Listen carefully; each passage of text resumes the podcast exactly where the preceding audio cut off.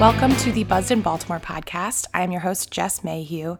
I cover nightlife and spirits for Baltimore Magazine, and this podcast is an extension of that coverage. We talk about bars, drinks, and the people that bring them to you.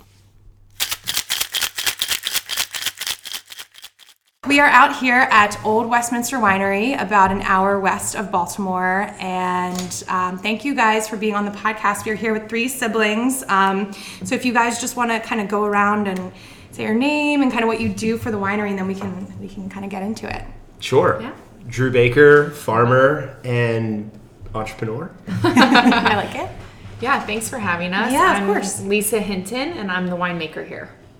I'm Ashley Johnson. I'm the youngest sister, so I do what do whatever they tell me to do. uh, no, I'm kidding. I, I manage our tasting room and I do a lot of our events and marketing.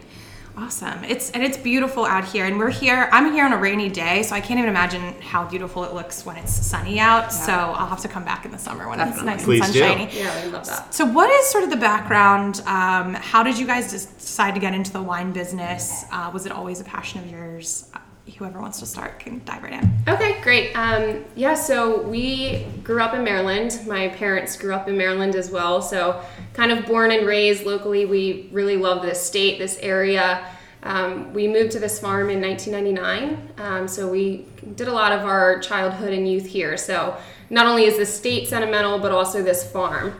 Um, so, we really kind of had aspirations to preserve it moving forward between the three of us and use our passions in doing that as well. So, that Yeah. kind of led into looking at our skill sets and our education and and how we were able to contribute best to the business. And why wine? I mean, you can do so much with land, right? So why how why was it wine for you guys? A lot of that was skill set. So Lisa can actually kind of tell you more about like her personal background, but she's a chemist by education. Oh, that's so Um, awesome. Yeah. Kind of fit. Yeah, yeah. Yeah, so when we were in college, kind of looking at how we best wanted to preserve the farm, um, Drew was a business major, I was chemistry, and Ashley was marketing. And that was before we even knew that we were going to start the vineyard. And so it just really fit our skill sets. And we just fell in love with the industry after um, a little bit of research and kind of digging. And, and so it worked. That's so cool. It's like the trifecta, the, all those little, all those different It's, skills. it's crazy the way it came together. It so, is. like, f- farming is really my passion, my Mm-hmm. interest, and so sort of. Um, when, when, when we assessed not only our skills but also our farm, uh, we felt like this particular place and these particular soils could make some really interesting wines. Uh, so, Easter weekend 2011, two months after I graduated from college, we planted our first 7,500 vines. Wow. So, it's really been 100 miles an hour since really day has. one and um, you know every year I've I've learned and fallen more in love with with farming and particularly wine because wine has a sense of place like it really reflects where and how and by whom it's grown and uh, and then and then also the winemaker has some fingerprints on this process but um, I would say more so than any other product it's really ingredient driven Right. there's very little process and and recipe involved. Um, it, it's really just a direct transformation of, of grapes to wine, and um, that's sort of the beauty and also the challenge of it. So it's Yeah. And what's so cool about wine, right, is that in, in with a lot of products, you want to just mimic what you do over and over again and make it consistent. And for wine, it's all about experiencing the individual. yeah, it's of everything. it's so so we not say recipe-driven at right. all. It's Right. it's time and place, right? So like our place is here, Yeah. uh, and then and then our wines vary from year to year. We have a couple of wines here on the table that are sort of fun to see, and these are two vineyards that are 20 miles away from each other, and and and three vintages in between the two, and they're just like vastly different. Mm-hmm. And I, I would say both have their own interest, um, but it's just fun to set them beside each other and realize that it's the exact same grape varieties, Yeah. treated in the exact same way by the same winemaker. The only difference is is vineyard and vintage Location. and and location, and and uh, and that's sort of the magic of wine for us. And we've kind of fallen in love with the time, the place, the history that that that wine offers.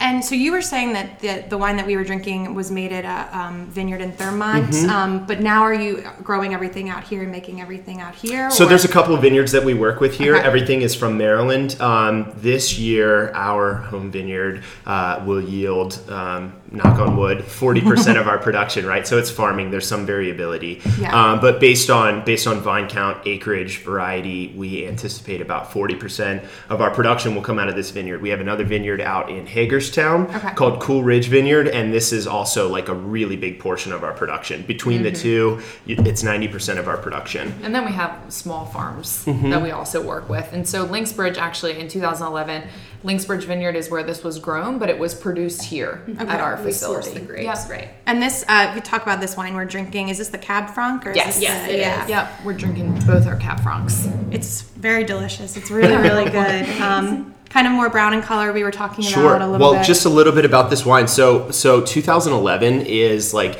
notorious as like the worst wine in Mar- or the, the, worst, worst vintage. vintage. in Maryland history. We had a tropical storm and a hurricane Oh, in that's September. right. Irene and Lee. We had 28 inches of rain in September, which is like It's absurd. devastating for yeah, winemakers. yeah, Yeah, and yeah. so the fact that we were able to salvage, um, you know, a, a- a relatively interesting wine that is aging fairly gracefully is like really like we actually hang our hats on that in our very first vintage. So like this wine actually, um, you know, garnered a lot of press for us and sort of, you know, got us started uh, in making a in making a nice wine in a really tough year. That's Um, pretty impressive. Yeah, yeah, There so were that was- people. There were people who said about this wine, like if you can make wine like this in 2011, then you can make wine from any vintage. Then So- imagine what you can do in the future. Exactly, Yeah. exactly. And then you have a good story to go along with it too, right? Because you can talk about the tropical storm. Yeah. And, um, so what is it about the land out here and the land that you, that you guys work with? And I know so much is the soil and the elevation and you know the sunlight it gets. So if you could talk a little bit about what what you think produces such great grapes out here. You want to talk about it? Sure. Yeah, I think you just hit on like three really Okay. important points, like elevation, soil, and sunlight, right? So, like ele- elevation, um, all, all- in addition to it, elevation and aspect can offer sunlight, um, but then it typically also comes with with breeze, right? So, um, with our elevation here, breeze and sun are nature's antibiotics. Um, so, so you really want a lot of those two things. And um, here on on the Route 20, the Route 27 corridor, it's called Ridge Road for a reason. It goes from it goes from Clarksburg and Damascus all the way up to the Maryland line, and you're going to find yourself at 800 to 1,000 feet of elevation all along the way. Whereas Baltimore is at sea level, and if you go out to Frederick, you're back down to 200 feet. So I didn't realize it was that different in Frederick. That's yeah, it's a mid Maryland ridge. Yeah. Um, so Frederick is very much a valley, and you won't find this elevation again until you're out in the Appalachian and the Blue Ridge Range. Wow. So that's sort of why we like this this region, and then Yeah. we also have some really interesting rocky soils. So this is our home vineyard. We're fortunate that like we didn't handpick this site. It's Yeah. where my family happened to live, and it turned out that we're able to make some pretty interesting wines here. Um, but we actually just bought a new farm called Burnt Hill, um, which is about 20 miles south of here, also right on Route 27. Uh, and that vineyard uh, has very similar elevation, even rockier soils. Um, it's sort of on top of the world, like the elevation and local You can see for aspect. You can you can so see the whole. Blue Ridge on the horizon. Um, Oh, that's beautiful. so really steady year-round breeze, lots of sun, lots of wind, and um, and really great soils. So that's sort of the new frontier for us. Mm-hmm. Burnt Hill, you said? Burnt Hill, Oh, yeah. That's really cool. So how many farms do you have now total then? That is number two. That's just so number two, here's yeah. one, and there's two. That's yeah. Are you going to do a tasting room out there too, or is that? Maybe someday. Maybe eventually, Yeah, yeah, yeah. but it's going to start as a farm. So, like, uh, we're going to be planting 30,000 vines in 2019. And Wow. we'll, between now and then, we're kind of laying a foundation, building our soils, um, doing some biodynamic practices. Encouraging biodiversity, just soil health, Mm-hmm. and then when, when everything's ready and we sort of understand the rhythms of the land, we'll plant our first thirty thousand vines. It's really exciting. Yeah, That's so yeah. cool. so was there like a specific philosophy when you guys opened? Did you want to be a certain kind of winery? Maybe this your marketing background kicks in for that, or for Lisa. Um, like you know, did you want to do kind of outside of the box stuff, or were you looking to be more traditional? Like, what was sort of your idea going in? Yeah, no, I would say that um, we know that great wines can be made here. And so our approach is really just to reflect a time and a place, like Drew was mentioning. Um, wine, more than any other product in the world, reflects where and when it's grown. So um, our style in the vineyard is, or in the winery, is just to reflect what we get from the vineyard. Right. Um, and so that offers a lot of interest um, just where a wine is grown. Um, but additionally, we're very experimental in, in the cellar, and that allows us to really make some interesting wines outside of just um, where they're grown. Uh, like stylistically, we make wines um, Pétillant Naturel, which is an interesting style of sparkling wines, um, and we just wines. orange wines, which are skin fermented Pinot Gris. Um, yeah, so it's just experimental and We're making some style of wines that have never been made in Maryland. So Yeah. it's sort of like what's old is new again. Like these Right. are classic European styles of wine that have long been forgotten. And it's fun Yeah. to sort of not only revive that style, but also bring it to a new place. And what's So- what's Yeah. really funny and interesting is that um, styles of wine that we're producing here for the first time in Maryland are wines like Drew just mentioned that are ages old in Europe, and so it's really fun to kind of um, revitalize and bring them back to life Yeah. in this region. And then your people here think they're brand new. Exactly. So, and the orange wine craze, I feel like was it like a few years ago that was really getting. So maybe you kind of came at, at the right time for for that Yeah. trend. I feel like people are really getting it. there. maybe it was last summer. I can't remember. There was. I feel like I was reading about it all over. The I mean, place. it's really it's millennia old. Yeah. Um, and and yeah, there there is sort of like this draw, which we're very big fans of, back to the classic styles of wine. So it's it's less ingredients, less additives, um, a lighter hand by the winemaker, and and that is sort of uh, creating sort of diversity of style, and that's really that's really fun about wine, and we love that it's going back that direction because in the 90s, early 2000s, there was sort of there's this widely known phenomenon of the Parkerization of wines, where Right. you had sort of very few uh, wine critics that were determining how wines were perceived by the public, and they all had their favorite style, and they would. and it's all subjective and well, it's all Yeah, subjective, so- and it was driving producers to try to make wines that these sort of gatekeepers loved. Interesting, And yeah. and and then sort of like all, and then wine really sort of there was like this homogeny of, of style in Right. wine, and it's fun now that like you know the pendulum has gone back the other way, and now it's like what can I do that's unique? Like Yeah. every it's all about trying to make something that is that is special and fresh, um, even if it's been done for a different, millennia, yeah. just bringing it back to the forefront. So It makes it way more fun too because you can experiment and uh, I don't know, and then you can get into like way different food pairings and Yep. And to piggyback on it, I think that we're a young industry, mm-hmm. Maryland as a whole in the wine industry. So we're able to plant varieties and experiment, and not only in just like the gr- great variety range of what we're able to plant and experiment Yeah. with, but also in the styles of wine. So I think we, we like to push the envelope and see what Mm-hmm. see what this state is capable of doing. So Right, because it's like America's young in the wine industry, and then Maryland's even younger than that. yeah. Right. So it's it's you don't really have these precedented boxes that you have to Right. be in, which is Yes. kind, must be kind of freeing. Yeah, It there is. is. There's freedom in it for Definitely. sure, and and and we're working with varieties that in the old world in Europe you'd never find planted in the same place. Like we have a, a vineyard with with Albarino and Chardonnay and Cabernet Franc all sitting side by side by side, and like this sort of thing is That would be like is- taboo, right? Just- exactly, exactly. Yeah. Yeah. Where, whereas here, those are three grape varieties that actually all suit our region particularly well. Never mind where they're from. So yeah. we're all about trying to find varieties that sort of play well here and that we can make the best wines from, Right. and then and then sort of celebrate that as sort of un- as like Maryland's unique flavors. Yeah, that's so cool. Yeah. And this might be kind of a silly question, but does it matter that does does it affect the grape when it's being grown next to a different kind of grape, No. or does that that, that doesn't factor into it? Okay, No. just, just curious. Yeah. Good question. And how would you guys sort of describe the the wine scene now in Maryland, like compared to maybe five years ago? Do you think the perception has changed? Do you feel like you've done anything to change it, or um, you know, how how would you sort of say what it's like right now?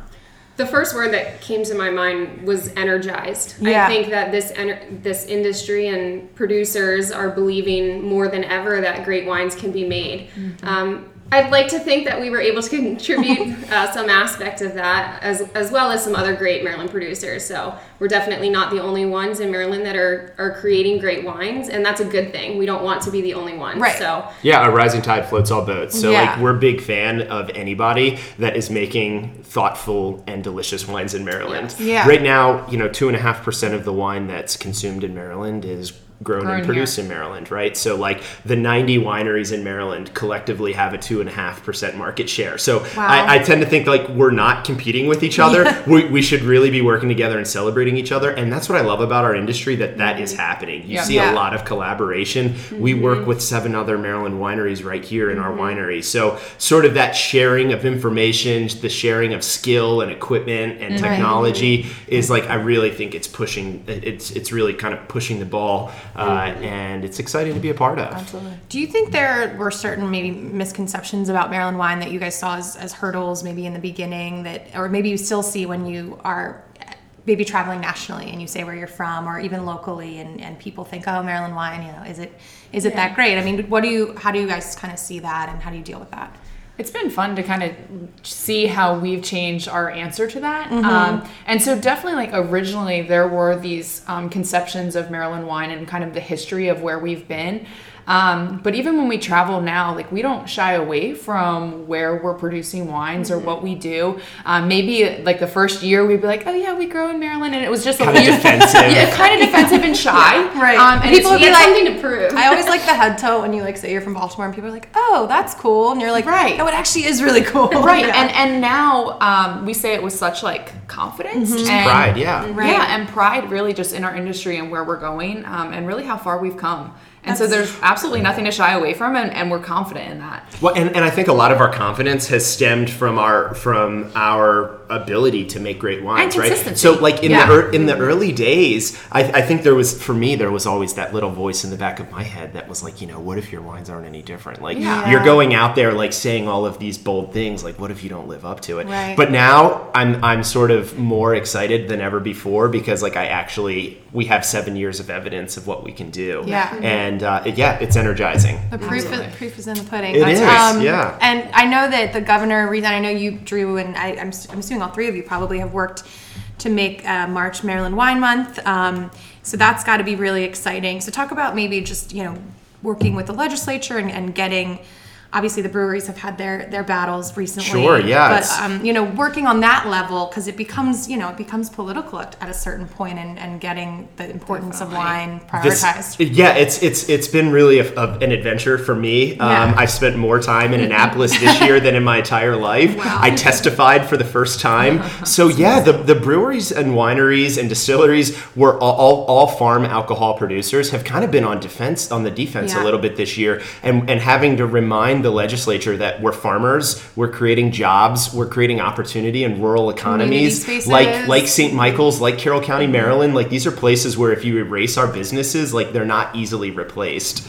Um, so yeah, we, we have to go and, and, and remind the legislators of that. But like what I can say is that Comptroller Peter Franchot and Governor Hogan, that's they're, that's a Republican and a Democrat. Yeah. They work really well together and they're incredibly supportive. And um, they've really gotten behind the brewers, distilleries, Absolutely, and wineries yeah. equally. And it's so refreshing to have that sort of cross li- Yeah. cross party line support and when Yeah. we show up they're there together and they're both sort of really preaching for us i mean you've seen the breweries have a big battle right now. Peter now Franchot is he's awesome. He's mean, amazing, He yeah. speaks it like it is, and, And- uh, and- he doesn't, he's- you know, and- to, like he doesn't uh, curtail his his opinions just to. he'll call a bad bill a bad bill Right. and it's refreshing Yeah. and um, yeah so it's been great so like uh, on, on the one hand we've kind of been on the on the defense in the legislature but i think that we've sort of been successful this year Yeah. um, but but it's it, it's really been we, we owe the comptroller and the governor a lot of help uh, a lot of thanks so Yeah. Yeah, because at the end of the day, I think you know it.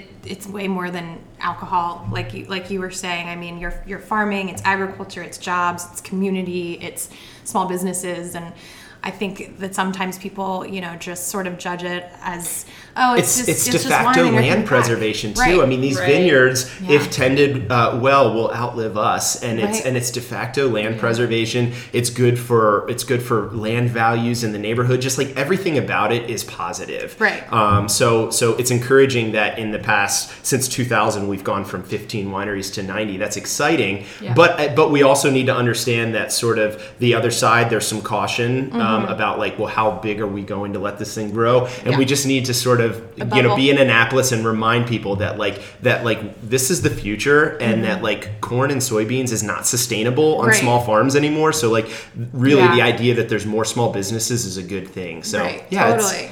It's a message that that's important, and we just need to get out and tell it. So. Yeah, no, you guys have been doing a great job doing that. Um, and I wanted to give you guys a chance to brag a little bit. Um, you've gotten some great national press in the past few years. Um, was there a moment when you kind of read something and you were like, holy shit, like, I can't believe that this publication said this about Yeah. this wine? I mean, do you remember having any of those moments along the way?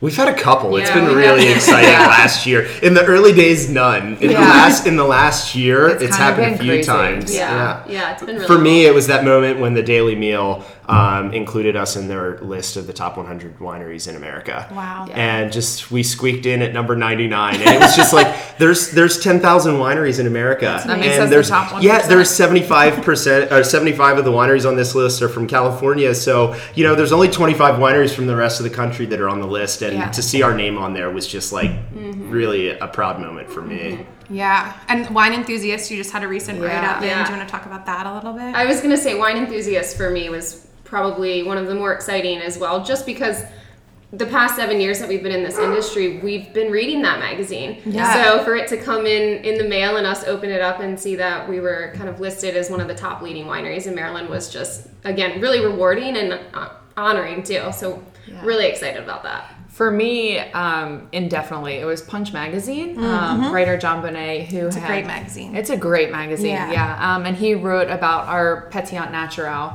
um, and called us the outlier, which like couldn't be Oh, more of a perfect. compliment. Yeah. And so I've read him for years, um, even before like when we were first getting into the industry. I just loved his writing style, um, and he's just he's just great. Um, so. I have always said, like, I remember saying to Drew, if, if Jon Bonné ever even tasted our wines or ever even mentioned us, like, I would be done. Like, that's all I would need in life. And um, and so when that happened, that was kind of a, a surreal moment for me. It's cool when those you say that those moments happen and then you still continue to work forward and you're like, what else can possibly? I'm like, dang it, I can't stop working. yeah, gotta keep going. That's true. And I feel like your Albarino has gotten a lot of press too. Yeah. Um, so that must be a, a particular. Well, it was the first one that we released too. Yeah. Um, and so that was we're the first ones who created that style of wine in the state. Um, so that was kind of a big deal. But also that was the first one we we made it with three different varieties um, last year, and that was the first one that we released. And so it got a, a lot of attention. Um, but I mean, all of them, all three of them were super interesting, really delicious, and we continued to make them this past year as well. That's so cool. Yeah. Um, and if you want to maybe, I mean, just to describe for folks out here, it's really beautiful. There's a tasting room, and um, we're in the the house now. But then it looks like next door is where a lot of your casks and, and barrels Yeah. are. Um, so do you want to talk just briefly about kind of the the process and um, how it works for you guys out here, and just sort of walk people through like what they can see if they come out here. Yeah, absolutely. So um, you're right that kind of off to the side behind the house is the production facility, and that's where I live most of the time. Um, I've seen your videos. You're in your like hunter boots, yeah, and yeah, exactly, exactly. Um, so that's where I spend most of my time, and that's where the production happens. Um, during harvest, it's kind of crazy and not romantic, but when it's quiet out here, um, it's really interesting to go and just see where the wines are made. Um, and then, Ash, you want to talk a little bit about the tasting room and weekend experiences? Yeah, I think one of the most exciting things when you come to the farm is that you see the vineyard, you can see the winery and the tasting room. So a lot of our wines, especially our home vineyard, our Chardonnay, for example, or the Cabernet Franc, this these grapes were grown on our farm. They were processed here with Lisa, kind of tending them and shepherding them. And then we carry that finished product to the tasting room and they're sold. So a lot of these wines never leave this farm before the consumer can come awesome. see that experience, connect with it, and taste it directly. And that doesn't happen a lot in Maryland, right? I mean, not every winery um, can say it's literally all done right, right, Right, here. So right. that's got to be exciting. And you guys, um, so I have to say, I first heard about you because um, my friend Amy Langrehr, Charm City Cook, came out here and she's like, "It's so beautiful, it's love so Amy. cool." Yeah. Um, and I need I need to come out here for like an event in the in the summertime. So so what do you guys sort of have going on um, in the warmer months? And if people wanted to come out and experience, Well, we're open every weekend. Okay. Um, we're open Fridays from 5 to 10 and Saturdays from 12 to 5 p.m. Um, in the summer months between May and October, uh, we have live music on both Friday and Saturday. Um, and we really focus on a wine centric experience as well as a customer centric experiment. So, uh, really having something that incorporates the local farming, um, supporting local farmers as well, not only just what we do. So, we like to partner with local vendors. Um, so, on Friday nights, every uh, Friday this summer, we have uh, food trucks coming. So, like Well Crafted Pizza, Brick and Fire Company, uh, Dizzy Cow Pizzeria, they'll be coming out and people can experience experience our wines, local food, and live music. And I love that well crafted truck too. The their well Food, crafted wine, and live Yeah. music. It's the Yeah. trifecta on a No. nice Friday night in the summer. Totally, that's awesome. And so everyone can experience that every every Friday night Yep. through May through May through October, so October. six months out of the year. The good six months. Yeah, exactly. That's so cool. Um, and I'm trying to think. Um, oh, I was going to ask you guys just about working with each other as, as siblings and as family. Um, you guys are not the first family that I've interviewed about this, and um, it's just always interesting to me the aspects of it, like.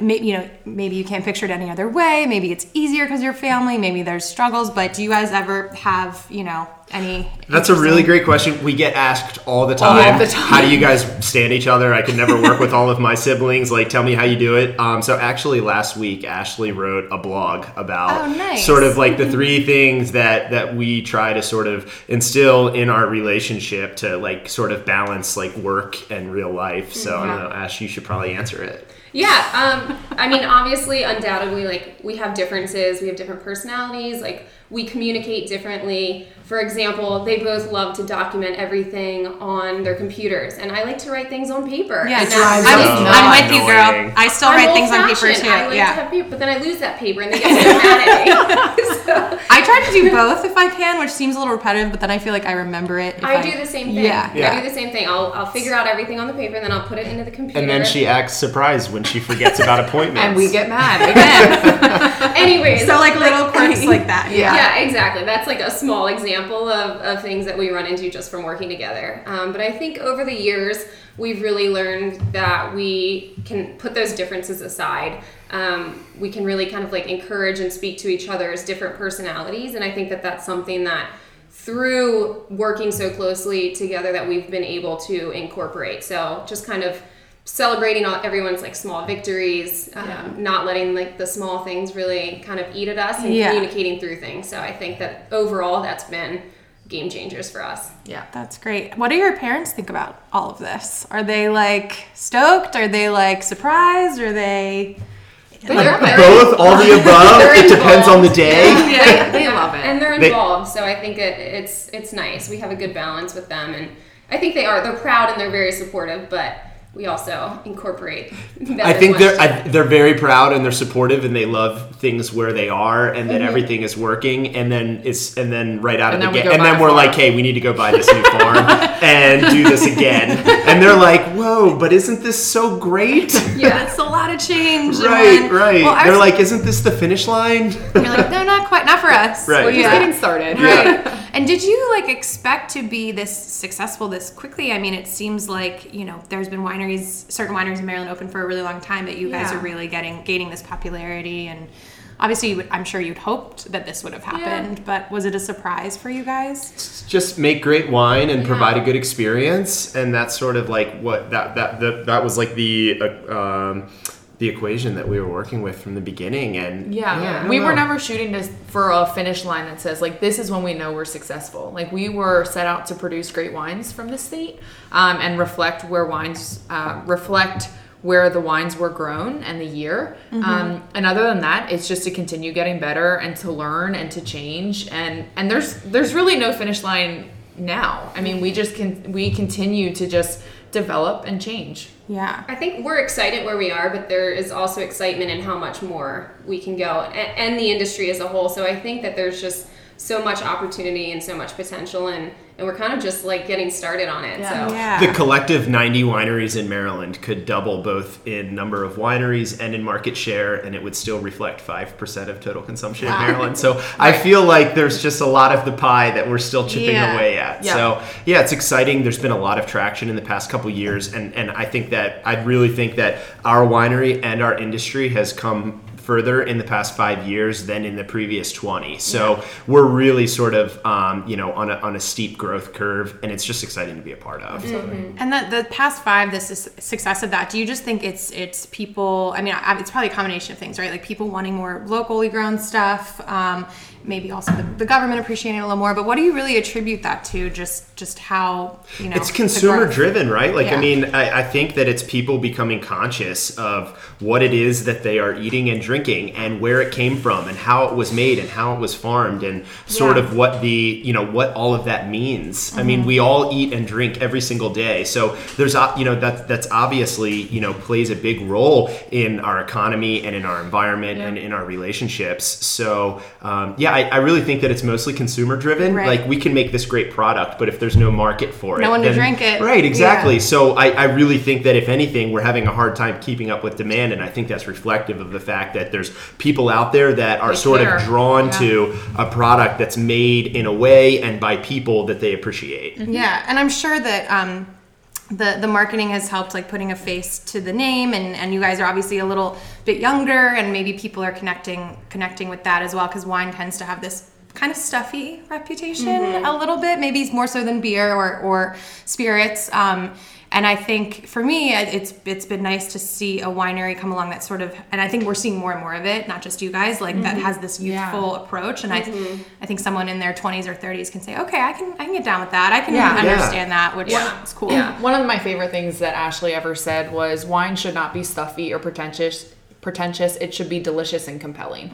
And so like when i heard that i never forgot it because i just think that that is just so such a great um, statement and reflection about wine and especially this industry Yeah, no. sure i mean we take great. our farming and winemaking seriously and then everything else we try and have some fun But not with it. yourselves. right yeah exactly yeah right I think that's important. Yeah. Um, well, I know your tasting room, room is about to open up, and we were going to go down and maybe drink a flight and talk a little bit about you know the get into the nitty gritty of the wine. So cool yeah let's do let's, let's do it. do it, All right, yeah so- thanks for having us on Yeah, thank you. So you probably noticed it's a lot louder where we are because we came down the hill to the tasting room, which is beautiful. You said it. You just built it what 18 months ago. Mm-hmm. It's gorgeous in here. Um, so we're just gonna try a couple of wines. Um, Lisa, do you want to talk about maybe the first white? Yeah, absolutely. So the first white that we're going to try, this is um, actually a Syrah Rosé um, Pétillant Naturel, which just means naturally sparkling. Um, it's an ancient old method of um, sparkling wine production out of Europe, but it's kind of just um, coming back to life here. Um, and we are the first to produce it in this state. Oh, it's a beautiful color. Yeah, it's Oh gorgeous. gosh. Yeah. It's kind of more orangey than uh, typical rosé, right? Um, well, depend stylistically, it depends. But yeah, I mean, the Syrah variety. Um, rosés can can range in their color spectrum pretty dramatically. Okay. Um, so this is Syrah Rosé. This is produced from our home vineyard here. So this is produced here from our home vineyard, is where it's grown. Uh, and so essentially, we pick this um, from from the vineyard. We press it. The wine ferments in tank, and as it starts to near the end of fermentation, we put it in the bottle, which is where it completes its fermentation, creating a small amount of Under a crown cap. Yep, Like under a a, beer. crown cap. Yeah, yeah, exactly. So it's essentially bottle conditioned. So like a classic home brewer would make a bottle conditioned beer, Right. uh, which means they're going to add some form of fermentable sugar and some yeast, and then bottle it, and then a little fermentation happens in the bottle. And in addition to alcohol, CO2 is a byproduct of fermentation. So we're essentially bottle conditioning this wine. It's not blended, it's not fined, it's not filtered. It's just a, this is like the rawest reflection of the vineyard there is Yeah. because Talk about like ingredient driven. Exactly. yeah, There's it. nothing Okay. in this wine except for Syrah grapes grown here, All and the winemaker has yeah. the winemaker has no fingerprints on it. Um, so that's really the fun of this wine, and sort of why it's a bit unpredictable. And I think that sort of spontaneous nature is why we love it. It's why Jon Bonné loves it. It's just really a cool wine. Exactly. Well, you got that right up, Yeah. the outlier right up. That's right. Right. Yeah. And this, I mean, uh, it's so crisp and refreshing. Obviously, you'd kind of want a kind of hot, sunny day for this sort of drink. Um, I'm sure this has been really popular for you guys, right? It's sold out, so like this is like one we're like just pulling this out because it's really delicious. And Oh, fun. well, So thank this you is a treat. So, will it be available for people listening? Will it be available later in the summer, or how? Can No, but it's but it's um predecessor. It's uh, ne- Counterpart. counterpart. Thank you. Will be. Yeah. So we have um, this year in 2016 we made another Albarino, another Gruner Veltliner, and and a Barbera Rosé. So we made this exact style of wine, but from a different grape variety, and it's also very delicious. Again, just experimental. Mm-hmm. yeah. So, so it'll be similar in this as, as far as like Oh, absolutely. Christmas, Yep. refreshing, Absolutely. sparkling. Style is, is very similar, cut from the same cloth, but like sort of the idea is like when you come to Old Westminster Winery, every couple of months you're going to see a new flight of wines every time because mm-hmm. like we make very limited production wines. This wine we made less than 50 cases of this wine. Wow. So I mean, And there's it a sold out the there's a weekend that we thousand released members in our wine club, so like there's not That's even a bottle per Lisa person. It's just like gone. Yeah, so you guys have a wine club, and as members of the wine club, you get kind of exclusive access to Yeah, all your yeah, and as it gl- as, as as the club grows, we're moving more and more in the direction of sort of like catering to the club first. That's mm-hmm. exciting. Yes. Yeah. You want to be in the club? That so fun. Join the crew, girl. I will. That's so cool. And you said you have a thousand members already? We do, yeah. amazing. And we'll actually be releasing the 2016 Petnat Barbera Rosé at the end of April. Okay.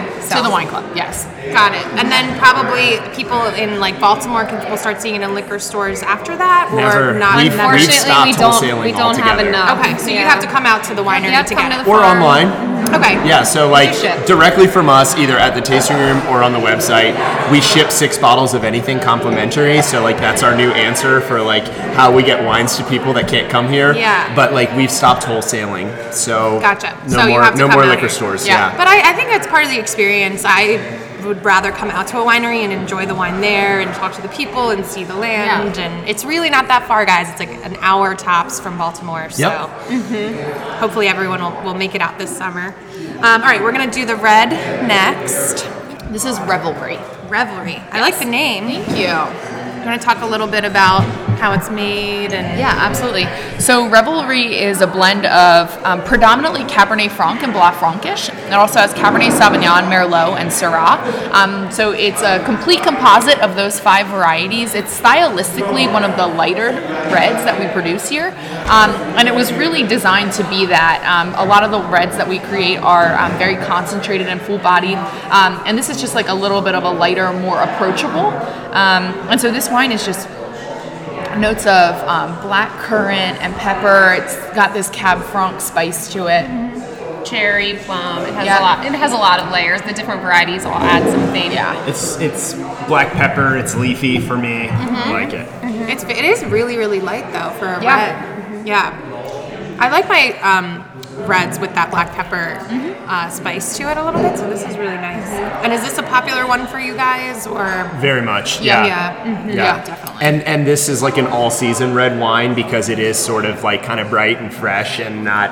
It doesn't require um, a full meal. Like you can sit outside on a on a nice summer night Yeah. and enjoy this wine. Um, we also make um, some other red wines that are a bit fuller bodied, sort of broader shoulders, Yeah. and you know these are more massive wines that really stand up to food. You want like a steak dinner for those? Yeah, Yeah, yeah. This, this is isn't approachable. This is This is pizza. This is pasta. This is Yeah, no food at all. Yeah. Oh, it's really nice. And if people want this, they obviously have to come. This will be available at the winery as well. Yes. Or okay. Yeah, exactly. Yeah, this is really great. Well, thank you guys so much for having me, and it was so great to come out here. And anytime I can, you know, take a road trip that ends with alcohol, it's, it's all, all good. Um, so, if people want to find you guys online and, and on social media, what's the best way to, to do that? We're at oldwestminster.com, Old Westminster Winery on Facebook and Instagram. And they, you guys do also a weekly uh, video podcast, or how would you say? On it? YouTube as well. Yeah. Yeah, and and we do Facebook a, Live. Yep, a live show on Facebook every Tuesday at 1 p.m. Okay, awesome. lots Wine for lunch. Yeah. Wine for lunch if you guys ever get bored on a Tuesday. That's great. Um, well, thank you guys. Cheers. Cheers. Thank you guys. Thank Thanks for coming. Yeah.